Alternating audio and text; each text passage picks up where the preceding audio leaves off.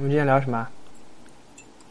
呃，我们今天聊一下各种智能的啊、这个呃智能助理吧。嗯这个这个能叫智能助理吗？像 Siri 这样的？Siri 能叫智能助理吗？嗯，你怎么给它下个定义？那我觉得他们都太蠢了，而且而且是属于那种就是我没有对他们有真的有多高的要求，我觉得只是一些非常简单的应用场景，呃，没一个可以算得上是真正智能。当然了，就是说，嗯，哎，马上我们再铺开展铺开讲吧。你可以谈一谈你对智能助理，就是你心目中这些智能助理的这这个印象和感受。啊、要不我们还先聊一下每个东西大概我们两个人都是怎么用，嗯，可以啊，可以啊。行吧？啊、我这边因为用的最多的还是 Siri 啊、在这个 iPhone 手机上，所以我弄的最多的一般是啊、帮我定个闹钟啊、几点几点啊、叫我一下，或者它可以帮我倒计时嘛嗯啊、我饭后半小时要吃什么药，对吧？就让它帮我提醒一下。嗯再一个就是那个 iOS 啊、你桌面上面放很多的那个应用的图标啊、或者有那个文件夹的时候，你要找某个特定的应用，其实挺挺麻烦的啊、要翻好几屏，然后点一下，所以有时候藏得太深，然后 蒙一眼找不到，我就会让 Siri 帮我去把那个应用打开，哎，然后我觉得还挺方便。嗯嗯哼，这个就是我用 Siri 啊，应该用的特别多的地方。你怎么用？我我现在已经几乎不太用 Siri，就是为什么呢？就是说，嗯，我有 iPhone，同时我也有 Apple Watch，但是 Siri 最大的问题在于，就是说我不，它是这是一个很知名的那个系统的一个问题，就是 Siri 本这个 system 的一个问题，就是呃，你让它设置那个定时器，就 set set a timer，它很多时候不工作。比如现在我的那个手表和我的手机上，它就不工作。你说设个三十三十秒倒计时，五分钟倒计时，他说我我现在办不了这这件事情，那你还怎么用啊？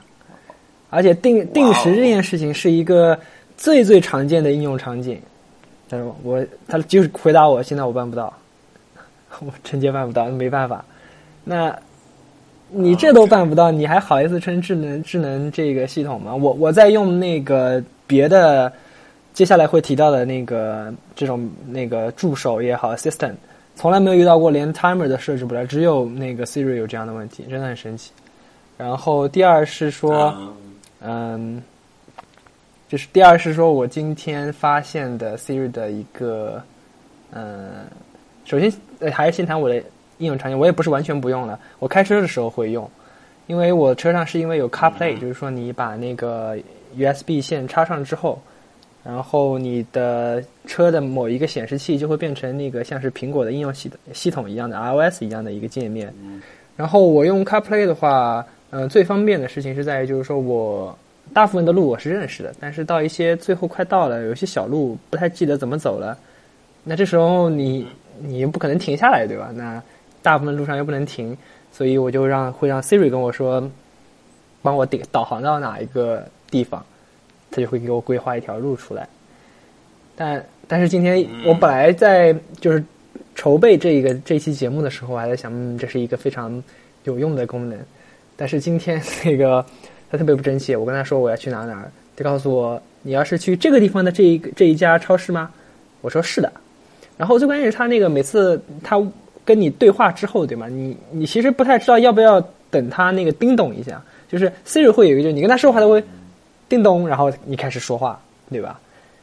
有的时候他又不需要，就是你如果是跟他在一个 conversation 当中，你又不需要。所以我就当时在等，我第一反应说 yes，但是他那个过了一会儿，我发现，哎，他是不是会说叮咚？然后我又犹豫了一下，我又说了一声 yes。这时候他跟我说，Sorry，I don't understand，I don't understand yes yes。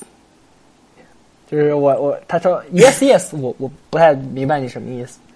嗯，这这合理吗？我那我说两个 yes，说明我非常肯定，我就是要去这个地方，我就爱这么说。也有人这么讲英文，对吧？你怎么就听不懂了呢？嗯，所以这这一点让人比较的沮丧。但是总体而言，就是尤其当你开车的时候，你不需要动手去碰那个那个键盘或者是那个屏幕，其实是一个比较好的一个方式吧。因为尤其像你碰手机是一个违法的事情嘛，就是在开车的过程当中。嗯，嗯嗯，所以确实是在解放双手的时候，啊、可能用 Siri 会会合适点。对。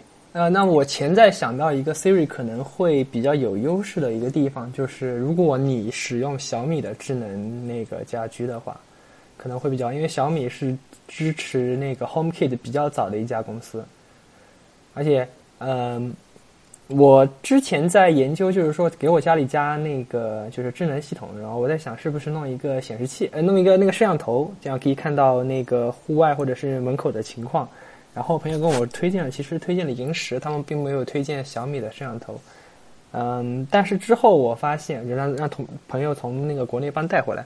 但是我之后发现，其实小米的系统相当于是做的非常的完整，因为而且我感觉他们这样做的时候，确实更适合在那个北美的使用。我个人感觉啊，那比如说几个情况呢，就是说你家可能有好几个入口，你车库那边有个入口，因为车库不仅有个车库门，你可能还有车库到那个你的院子的一个小的一个门，然后你大门口有一个，然后像我的这个 kitchen 和那个 family room 的话，连在外面有一个 deck，那这是一个玻璃门。那有你几个入口的时候，你肯定是希望你能够知道，就是在这个地方做监控，对吧？然后，但是这种时候，如果你全用摄像头，其实是非常的，嗯，不经济划算，而且没有什么意义。你老用摄像头，然后不合理啊。所以大家一般都会用简单的，就用 sensor，就是就是用检测动作的 motion 的一个 sensor，或者是他们最简单的，就是控制距离，就是说你在你的门和你的那个墙上贴两个 sensor，这个一动了，哎，它就报警。那这一点来看，就是小米的，其实他们那个叫米家嘛，他们一整套其实都已经有了，而且非常便宜。你整个家里三个入口加上中控，加上什么报警器和摄像头，加起来五十刀到一百刀之内，就可以搞定了。但是这边如果你用美国的这些创业公司做的东西的话，一个摄像头两百刀，所以就是，而且而且最关键，它是可以，它是，然后它是一个跟那个 Home 呃支支持 HomeKit，那你可以想象说，你以后睡觉的时候，你跟你的 Siri 说，Siri Hey Siri Goodbye，呃 Good night，他他跟你说哦，Have a good sleep，right? 然后你就，然后你的灯就关了，你的所有的这个家门的那些 sensor 就开始工作，因为你在家的时候，他们肯定你开门，他们想着不是很傻逼吗？但是如果你说你嗯 good night，它就可以开始给你做 monitoring。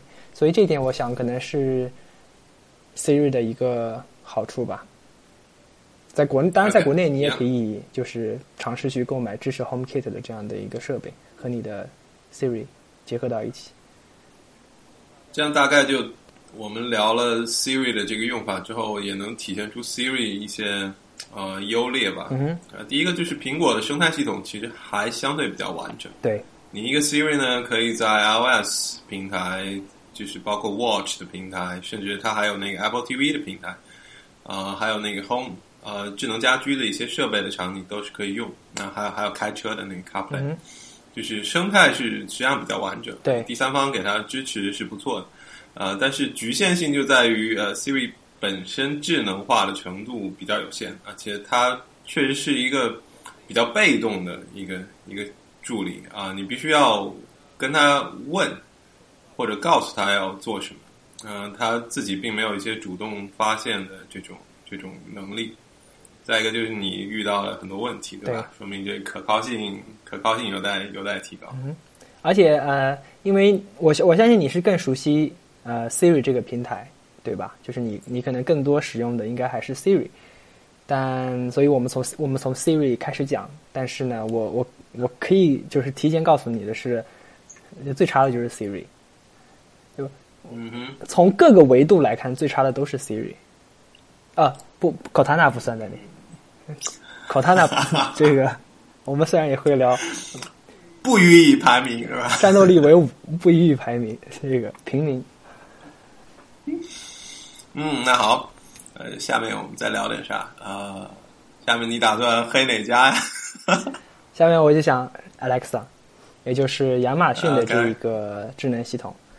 那亚马逊的这个系统呢，已经发展了已经有六年了，是亚马逊的它原来的一个 VR 的这一块的这个实验室。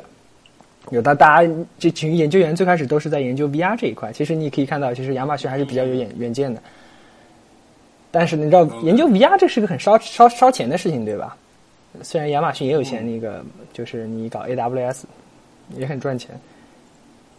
然后在就是苹果的 iOS 大行其道的时候，以及安卓不断的就是追赶的这个时候，那个亚马逊可能意识到了需要要往那个移动平台去抢占一块地盘，对不对？那这也是一个大公司正常应该有的想法。你从那个战略，就是你不管怎样，你一定要去踩一脚，不对吧？不管你最终能做到第几，那微软也是这么想的。微软就觉得不行啊，你你第一名和第二名都不是我们，我们一定要进去掺一脚。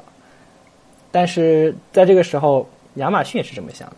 所以当时的情况就是，亚马逊的这个 VR 做 VR 的这一个 lab，lab 好像叫一二一百二十六一二六，然后他们就开始研究。就是那个 Kindle Fire，就是那个它的 Fire System 嘛，就是一整套的安卓的系统，平板和手机。对对。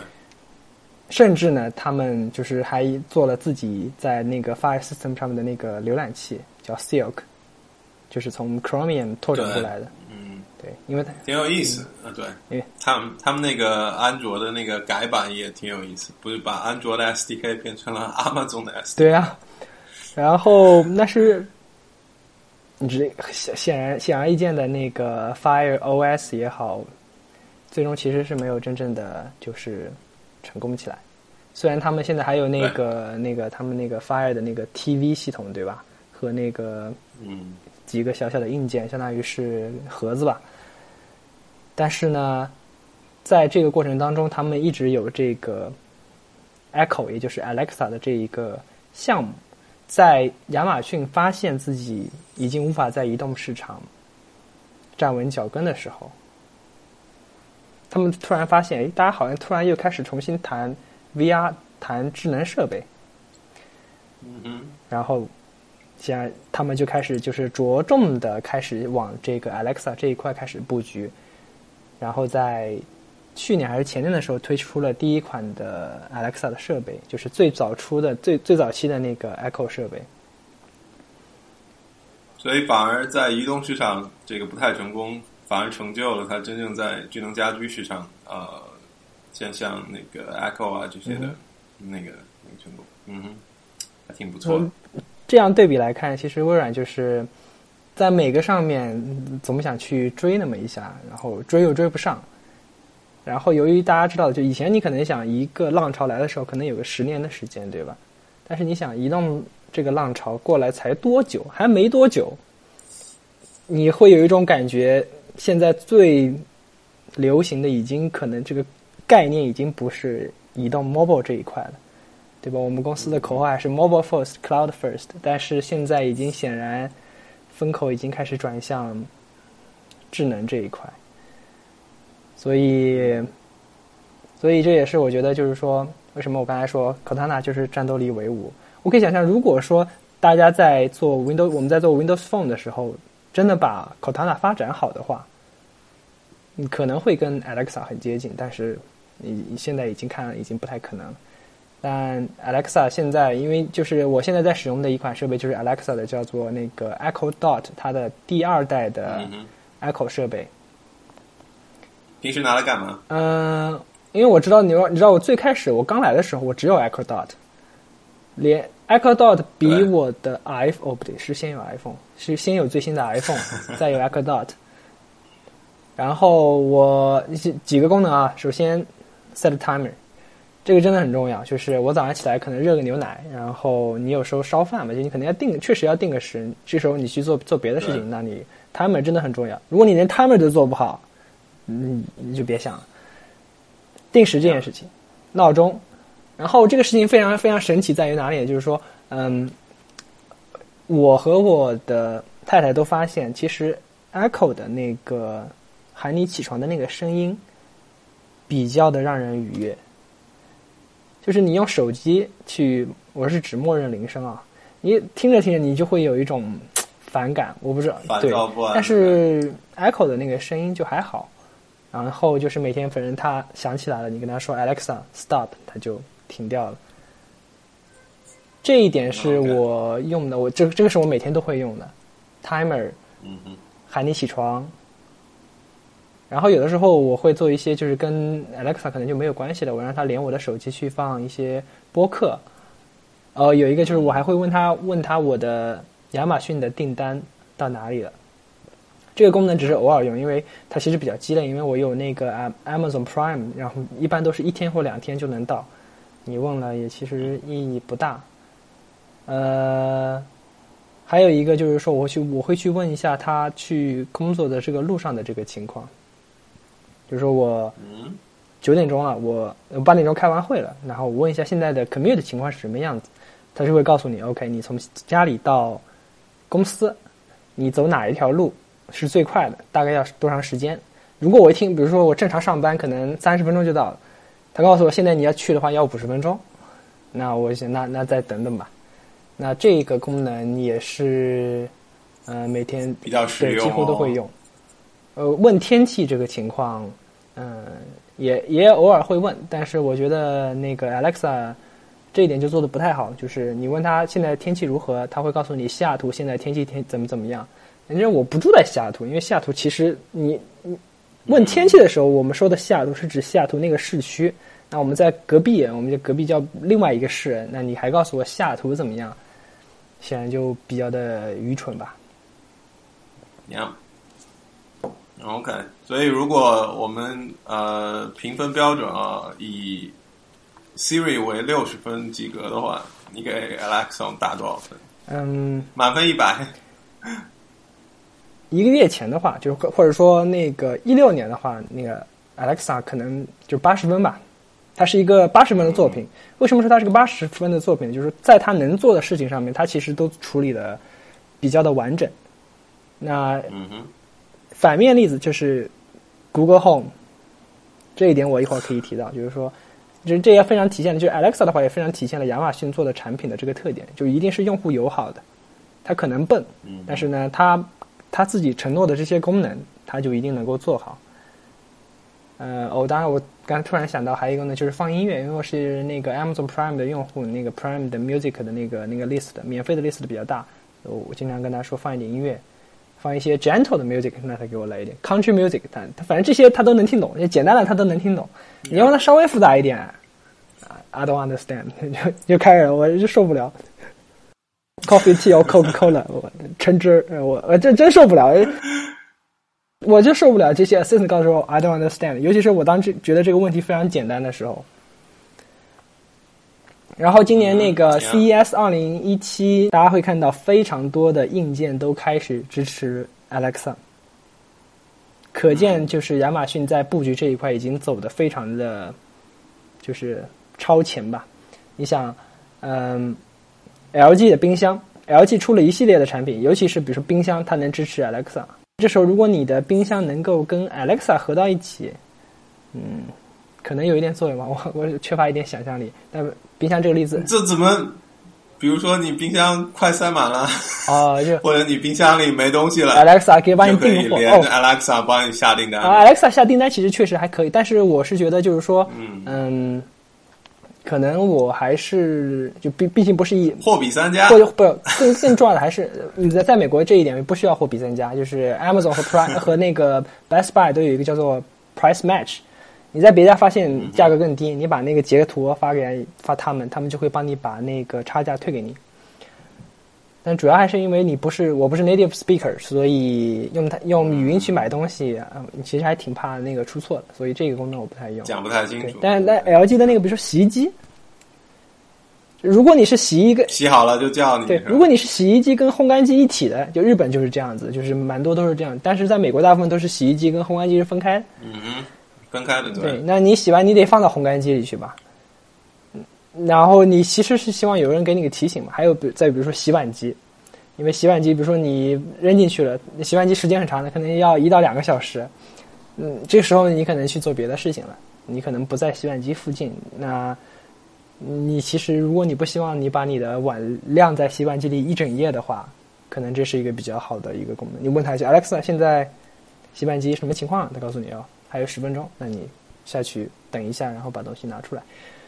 嗯，就是这些基基础的设备上，然后尤其是像 LG 这样的一个大厂，能够主动的去跟他们或者互相之间进行合作的话，很有想象空间。所以，呃，这是为什么我觉得，二零一六年 Alexa 可以是八十分，但二零一七年它很有可能会到九十分。如果它你那秉承了他一贯的理念，就是把他能做的都做好。然后感呀，一下就聊了一个九十分的这个呃潜在的九十分的高分作品。对，哦，当然，接下来就又是一个，你打算聊个低分的吗？嗯，呃，在聊低分的之前，我先想先就是展开讲一下，就是说现在的这个智能设备，就是当然大家在国内的话，可能国内当然因为由于深圳这样的强大的制造和硬件创新能力特别强，所以嗯。在国内的话，就是你买一些智能的硬件，然后跟你家里的某些智能设备合到一起，可能是一个比较简单的事情。但是呢，在美国，大家其实可以明显的感受到，能够使用的智能设备其实就那么几种。首先，第一个是飞利浦的那个叫做 HUE，那个怎么发音来着？就是它的那一套智能的那个灯泡的的发光，然后你可以调颜色。调那个那个光的亮的这个强度，什么时候开？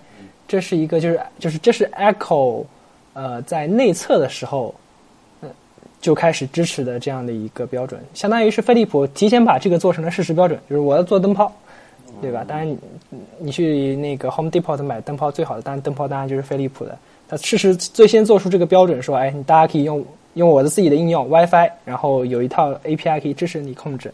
然后那个 Alexa 就最开始就支持了，我相信 Google 呃那个那个 Google Home 还有那个 Siri 现在都是能够支持那个飞利浦的这些灯泡的。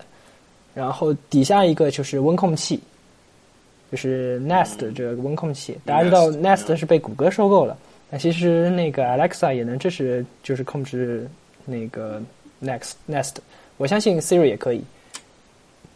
除此之外，其实主流的已经不多了。其实已经非常少了。如果你再要做的话，其实都是需要一些定制，就是大家自己去定制那些脚本之类的。像 Alexa 就支持你定义一些脚本。对，那就是展开讲一下，就是可能你在美国最最见到最常见的就是这两种。而且接下来我们就要聊这个，要打多少分？我都我都我都不知道可以。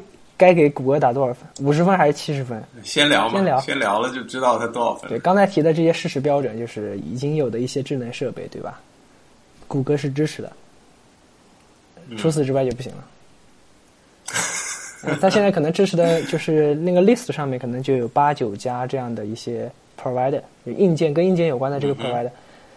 呃，三星对吧？因为三星自己有自己的一套设备，而且三星还比较开放，提供了蛮多这个接口的。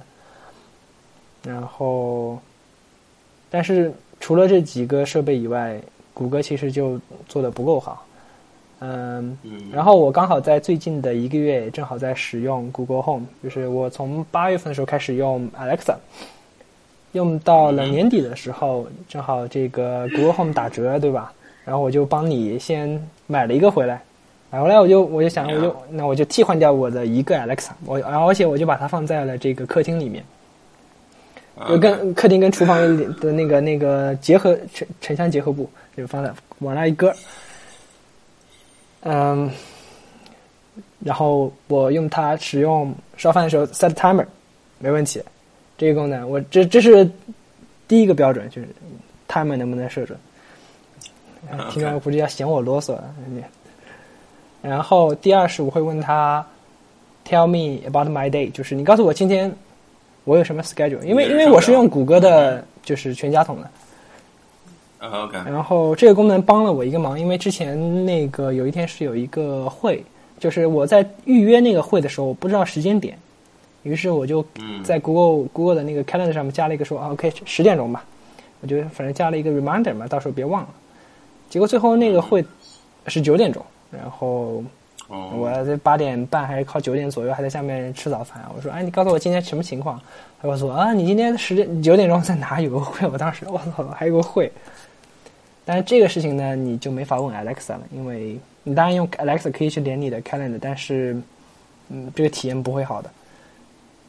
嗯，就现在而言，就是谷歌的话，如果你用谷歌的一套系统，那 Google Home，嗯，相对是一个更好的选择，但不是完美的选择。就是如果你使用过谷歌的原生的设备，就是 Nexus 或者现在的 Pixel，因为大家知道现在上面有一个以前叫 Google Now，现在叫 Google Assistant，就是它自己的一套就是就是智能设备。但是我就是通过我是因为之前使用 Nex Nexus Six，所以嗯、对 Google Now 非常有好感，因为它真的很，我觉得它挺聪明，它挺了解我的。他当然了解我了，他知道我各种数据，他会经常告诉我说：“哎，明天的有有什么比赛？你喜欢切尔西对吧？我，明天明天早上有切尔西的比赛，比赛完了之后告诉你哦，比分是多少？那个 highlights 你去哪里看？replay 你去哪里看？然后会告诉你哦，你现在刚，比如说我坐飞机刚到西雅图，告诉你西雅图现在的这个天气情况是什么。然后因为我用 Google Inbox，Inbox 会收到一些 appointment，然后它会那 Google Now 都能看到，所以 Google Now 是嗯在手机上面是做下来是，我觉得现到现在为止是最成功的一个 system 系系统。Siri 本身太笨，然后但 Google Now 其实它不依赖于语音嘛，当然那个嗯 iPhone 现在也学了一个，就是那个通知栏，就是你可以或者是你拉到最左边，它也有一个各种 widget，对吧？但它不是智能的，因为 Google Now 它是那个是智能的，给它自己生成一些卡片、一些信息提供给你。卡片对，对，抱着这样的一个期待，我开始使用 Google Home 去，就是你你当时 Google Now 推给我的信息，我我相信你现在应该也能告诉我，对吧？嗯哼，但事实上不是这样的，那很很多人哦又不懂。这首先这哦说明那个 Google Home 是一个仓促下推出的产品，为啥呢？要追那个嗯 Echo 和嗯 Alexa，、或者 Alexa，嗯，然后我可以给第二个理由，为什么说这个 Google Home 是一个仓促而产生的一个产品，那就是说嗯麦克风。大家知道这个哦。Echo，嗯，尤其是第二代的 Echo，它是有六个那个麦克风，就它一个圆的嘛，然后它周围六个麦克风可以主动的降噪。收音会更好一点，。那那这样的话，你就首先你不需要太大的声音，其次你不会被那个噪音所干扰。所以在这一点上、e c h o 已经做的做的非常非常好，就是说你大部分情况下，你只要说一句话，在一个房间内，它都能听到。嗯，极限情况下，Echo 也是有问题的。即使到了第二代，什么样的极限情况呢？你让 Echo 放音乐，你知道吧？就它左右互搏，它自己放音乐，然后你声音是调到最大，它完了，它它就聋了，你知道吧？它它就会在有一定几率它它就聋了。那么那个亚马逊针对这样的问题，他知道就是说这个东西永远还没有一个完美的解决方案。就是虽然我们想象说音乐是你自己放的，你应该能主动把这段东西降噪掉，对吧？但实际上没有，还没有很完美，所以他做了一个新的一个就是配件，就是一个像遥控器一样，上面有个按钮，你按着，你跟他说话，你的 Echo 就知道了。那这样其实因为你你是在你的那个遥控器是在你身边嘛，你就不会受到它自己放出来的这个音乐的这个干扰。嗯，你想，Echo 已经做了两代了，都还不完美。啊 Google Home 就是屎，你放上放音乐，你只要放音乐，你跟他说话，他就再也听不到了。然后，除非你扯着嗓子喊扯着嗓子喊也不一定有用。但因为 Google Home 它本身它那个最顶上是一个圆盘，你是可以拍它的，所以那个然后 Google 拍一下就好对。Google Home 因为拍一下就 stop 了嘛，然后 Google Home 长得还算是比较好看，然后我把它放在那个桌子上，就放在我的吧台上面，那可能还好。但是你像那个 Alexa 比较小，我就把它那个往地上一插，那这种时候如果在地上你把它蹲下去拍它嘛，就不现实。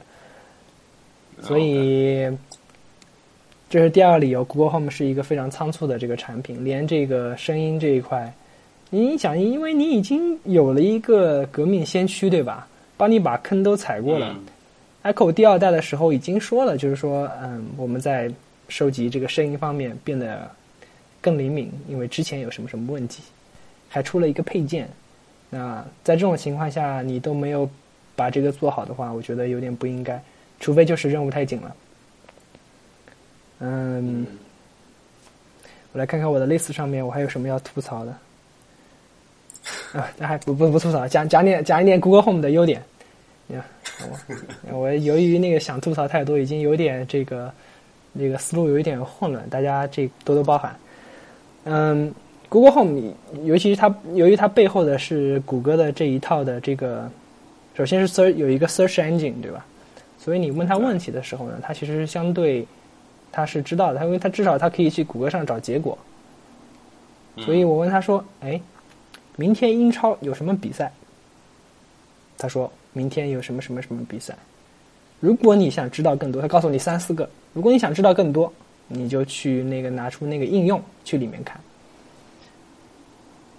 如果这样的问题你去问 Alexa，他说我不懂，那就已经不懂了。对，谷歌的谷歌这个语音的这个系统好像更更能够知道这个谈话的上下文。对。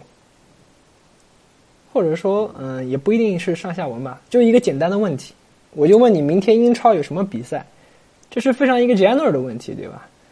嗯哼，谷歌能知道答案，那个但是 Alexa 就不知道，Siri 也不知道，Cortana 就更不说了。行，哦，Cortana 更不说，是因为我没有没有测试过。嗯，然后但是你问他说昨天英超。切尔西的比分是多少？他告诉你比分是多少。你问他谁进球了？这到这个问题就到到此为止，本答案到此为止，不懂了。但已经蛮就是我让我觉得蛮高兴了，至少你问他你想知道一下明天几点钟有几点有比赛，那这个 Google Home 会是一个，如果你想达到这样的质量的话，Google Google Home 可能是一个比较好的选择。然后时区也会，他会按时区给你算。对，他会按时区。在这一点说，就是说，嗯，Google 体现出他在这一块的经验吧，时间会做好。第二是，他会把地址做的比较好。我在这个城市叫伊萨馆，隔壁是 Seattle，那我就问他现在天气如何，他就告诉我伊萨馆的天气是怎么样子的，而不是像 Alexa 那样啊，现在西雅图什么天气？我醉的。嗯，这一点比较好，但然后我也因为我把它放在了楼下，对吧？替代了我的一个 Alexa，所以我会问他我的交通情况怎么样。然后在问交通这个情况的这个处理方式上，就体现出了亚马逊跟谷歌的这个处理问题的这个哲学就不一样。你问 Alexa，How is the commute？然后他告诉你，哦，你现在这个去公司要多久？但是你就问他说，或者你问了 How is the traffic？他会告诉你怎么样。但是你其实心里会有有有默默默有一个问题，How is the traffic？你又没说你要去目的地去哪里，对吧？但是 Alexa 它是这样的，就是说你默认设置好你的 home 跟你的 office，如果你在家问，它就会问你去 office 要多久。简单粗暴吧？你只要问 traffic。当然，如果你直接问说你从我家到哪里要多久，它也会告诉你。但如果你是简单的问题的问 traffic，它就会直接告诉你到 office 怎么样。但是问谷歌的话，How is traffic？然后谷歌就会问你，你哥们儿你要去哪儿？对吧？嗯，你谷歌这一步呢，更更合理，但难用，对吧？因为没有默认值，对吧？我我因为我就我就我我在家，对吧？我大部分时间我就肯定是问你去公司，因为我问一下交通情况。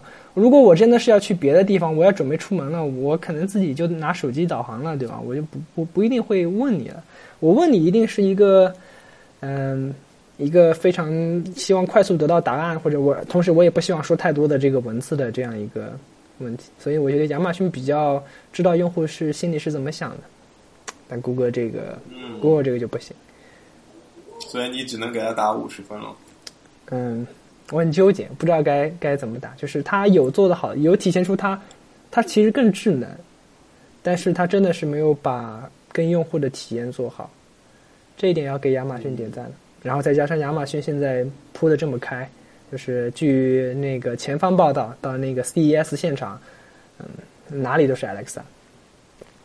那 OK，Google Home 所以这样一来，大约把 Google 这个也能够打个六十分吧。对就跟 Siri 我觉得差不了太多。嗯，然后 Cortana 的话，嗯，我确实没有机会，是因为我的那个 Band 丢在了国内，没有带过来。所以你知道 Band 是可以跟你的手机是连在一起，就是如果你的手机无论是 Windows Phone 还是别的系统，你装一个 Cortana 嗯 Cortana 的应用，然后你就可以通过 Band 跟它说话。但是，嗯，由于没有试过，因为只只有这样一个应用场景，而且连 Band 都这个团队都解散了，那么谷歌、呃微软是不是不想在这一块进行发力了？很难说，不知道不，知道。不知道。对我 Win 十上的 Cortana 也关掉了，所以啊，这现在 Win 十也不怎么用了，所以对 Cortana 的经验只几乎为零。嗯，哦，说到那个用电脑的话，那现在在电脑上唯一可以使用的助理，可能也就只有 Siri，在 Mac 上。哦，当然你用 Chrome，在用 Mac 上呢，我都我都没怎么用。哦我不是用要用 Mac 上的，我有些不不知道怎么它它就被换出来了。哦，这一点提到，我跟你讲，那个大家系统都有这样的问题。那个 Alexa 呢，几乎没有被那个唤醒，就是不小心你在说别的事情，它突然唤醒，只有一次晚上我们睡觉的时候，突然不知道怎么就被唤醒。我我跟我太太在聊天，然后这个它突然响了，你知道吧？让你就吓尿了，你突然那个蓝光像一个光晕突然亮起来，然后开始问你怎么了，还是有点有点可怕的。胆胆子小的时候就不要尝试，而且你你可以当时为什么觉得可怕？因为他一直在听着你嘛。当然，他一直是在听那个 “wake up world” 嘛，他只是在听那个 Alexa 这个词。谷歌呢？谷歌哎，就真真蠢！我我跟我跟我太太在那个客厅看电视，动不动那个谷歌就跟我说，谷歌 Home 跟我说，I don't understand。我都没跟他说话，他他突然就冒出来一句，可见就是他在处理那个就是 “wake up” 这个这个词上面，嗯，错误率比较高，嗯错误程度十比一到二十比一，跟 Alexa 比。Siri 是 Siri 的话，就是嗯还没有什么那个误操作的情况。对，你不你不按它几乎就不会出来。对，呵呵呵。呃，当然你在手机上也可以把就是 Hey Siri 这个这个这个 Wake Up Word 给那个 turn on，嗯，它 turn on 了。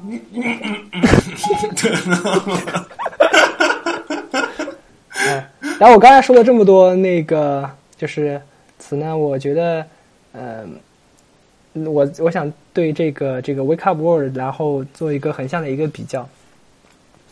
大家可以关注到，就是 Alexa 的这个词是 Alexa 怎么怎么样。大家注意到，这是一个这是一个词，谷歌就不一样，谷歌谷歌是 OK Google 两个词。Siri 的话也是两个词，就我刚才说的，我不能再说了。呃那谷歌傻呀，谷歌就坐在我后面，谷歌后面就在我后面。我刚才讲了一声 OK Google，他都没有没有理我，我服了。然后在经过一段时间的使用之后，我发现一个词是真的是最好的。嗯，更自然一些。嗯，对，尤其是你进行一个 conversation 的时候嗯你说 ok google set a timer for five minutes 或者是来 ok 他他他成功了啊。终于有响应有响应了。嗯我但是问题我我想说的是五分钟这个例子例子不合适。你跟 google 说嗯十十秒钟。他说 ok 然后你再跟他说，你再想跟他说下一句的时候，你还得再说一句 OK Google。你想象你跟一个人这个聊天的时候，嗯，Hey Lex，嗯，然后你跟我们还聊天，但我底下就跟你说，Alex 啊你怎么怎么样，对吧？这很合理，对吧？我下一句还跟你说，Hey Lex，然后我们怎么怎么样，就这个就有点蠢，而且我会觉得累。我我我最开始刚拿到这个 Google Home 的时候，我就觉得累，每次要说两个词，我就特别累。那除了 Alexa 以外，剩下的都是用两个词的，Cortana 也是两个词。对，然后但是呢，有一个友情提醒，就是尽量不要在家里把这个设备混用，因为一旦混用之后啊，你你的那个思维的模式可能会有点跟不上。然后那个没关系，我马上就把 Home 拿走。你知道你知道早上那个在床上闹钟响了，对吧？就是那个那个 Alexa 那个那个响了，我把 Alexa 放在卧室里，然后我就说 OK Alexa，呃，一会儿想不对不对，这不是那个 为什么？没有没有，本来是 OK Home OK Google，然后和 Alexa 分开，嗯，但是我还是觉得 Alexa，我觉得他们因为因为那个我之前听了一个播客，然后是一个国内做的一个设计类的播客，嗯然后他们请的是那个 Echo Team 的一个设计师，交互设计师。那很多人想，那交互设计师现在更多的提到都是 UI 交互嘛？那你想语音设备有什么好交互的，对吧？但事实上，听完那期节目的时候，我也确实认识到这个呃，语音是一种全新的交互模式，确实也需要一些这方面的研究和这个怎么讲专业人士来做这个事情吧。从这一点体验上，我就觉得 Echo 的这个是非常智慧的，他没有把这个 Wake Up World 做成嗯 Hi Amazon，对吧？就变成两个词。其实微软微软不是在做吗？你看它那个 Office 三六五里面 Conversation as a Service，不过很遗憾的是，好像 这这些东西在微软的角度，更多的还是发发学术论文，在大会上吹吹牛，感觉真正进入大家的生活还有还有一些的距离。当然，也希望今年微软能在自己的这个技术大会上拿出一些新的新的更更接地气的产品吧。没错，嗯哼，好，那么在我们今天的节目中，我们就这么聊了一下 Siri 啊啊，Amazon 的 Alexa 啊，包括 Google 的这个智能助理啊，挺有意思啊，两个都只能打及格啊，分别是苹果和谷歌的这个产品，然后 Amazon 呢。居然不声不响的就做了一个高分的产品，对啊，在这个领域应该也是也是再次的攀到了高峰，所以给人感觉其他各家就得就得好好努力了。嗯哼，我们来看一下，二零一七年年末的时候，会不会这个这个我们给出的排行榜还会有所变动？没错。好，那本期节目就到这里。如果大家对我们的讨论的话题，或者是对我们新年的，就是方向有什么想法或建议的话，也欢迎给我们写邮件。我们的邮件地址是 hi at donet 点 fm。当然，同时也可以给我们的微博或者是嗯，还有什么别的官方渠道，就是我们的发布在第三方平台的这个 channel 上给我们啊，给我们留言留言吧啊，对，嗯，行，那好，多谢大家收听，谢谢大家。拜拜